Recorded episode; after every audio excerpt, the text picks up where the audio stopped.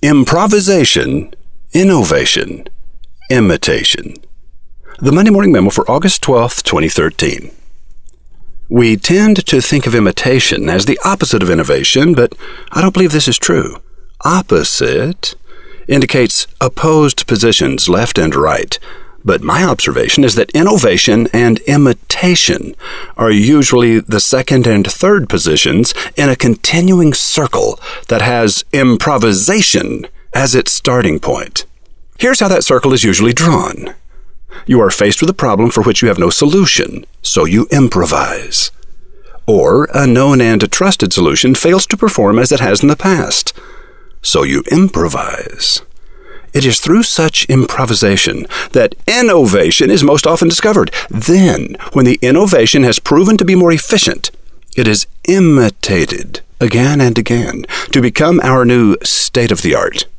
It will be touted as a best practice for a while, then lose its luster to become merely the status quo, the way things are done.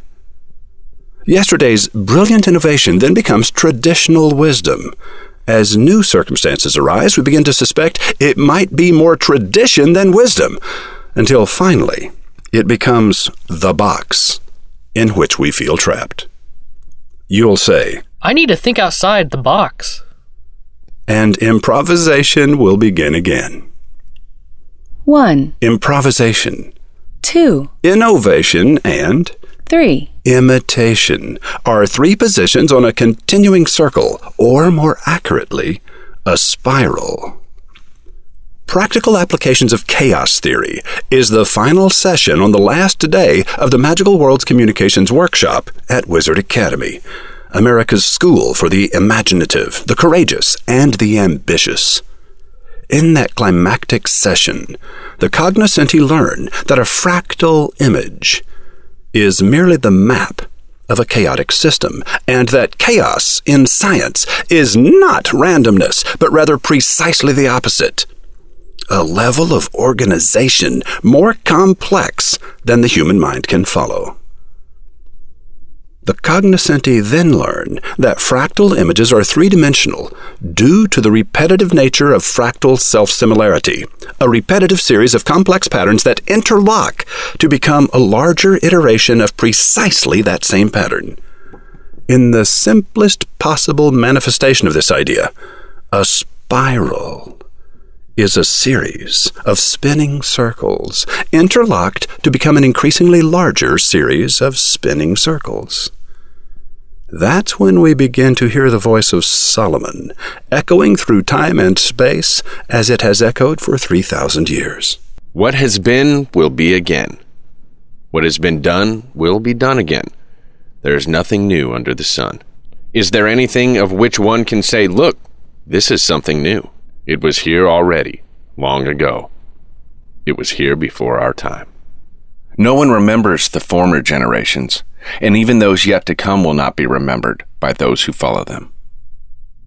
Another good Jewish boy, Brian Greene, is the theoretical physicist widely known for his ability to explain string theory, reconciling quantum mechanics to general relativity and explaining the fundamental nature of time and space along the way. Among the many features of string theory, the following three are perhaps the most important ones to keep firmly in mind. First, gravity and quantum mechanics are part and parcel of how the universe works, and therefore any purported unified theory must incorporate both. String theory accomplishes this. Second, studies by physicists over the past century have revealed that there are other key ideas, many of which have been experimentally confirmed, that appear central to our understanding of the universe. These include the concepts of spin. Brian Greene from The Elegant Universe, page 383. Wow! The spinning spiral must really be an essential law of nature if Brian Greene gives it first place on his short list of laws of the universe.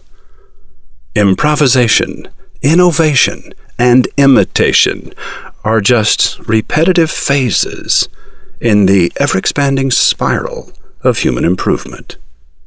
This leads us to the comic but profound paradox. The only thing permanent is change. Roy H. Williams. By the way, I define improvisation as figuring it out as you go along, or making it up with your fingers crossed, hoping for the best. Teddy Roosevelt spoke about improvisation when he gave his famous advice. Do what you can with what you have where you are. I define innovation as any advancement that contributes to improved efficiency.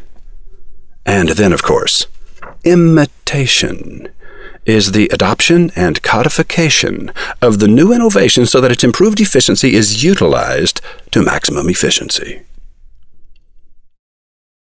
Inspirato is a private destination club for families and businesses that provides exclusive access to more than 140 fabulous homes.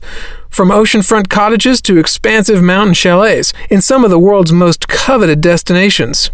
David Kallery, president of Inspirato, discusses the luxury marketplace and tells Monday Morning Radio listeners how they too can create high end businesses that cater to the rich and soon to be rich. Rock with Rotbart and Kallery at MondayMorningRadio.com.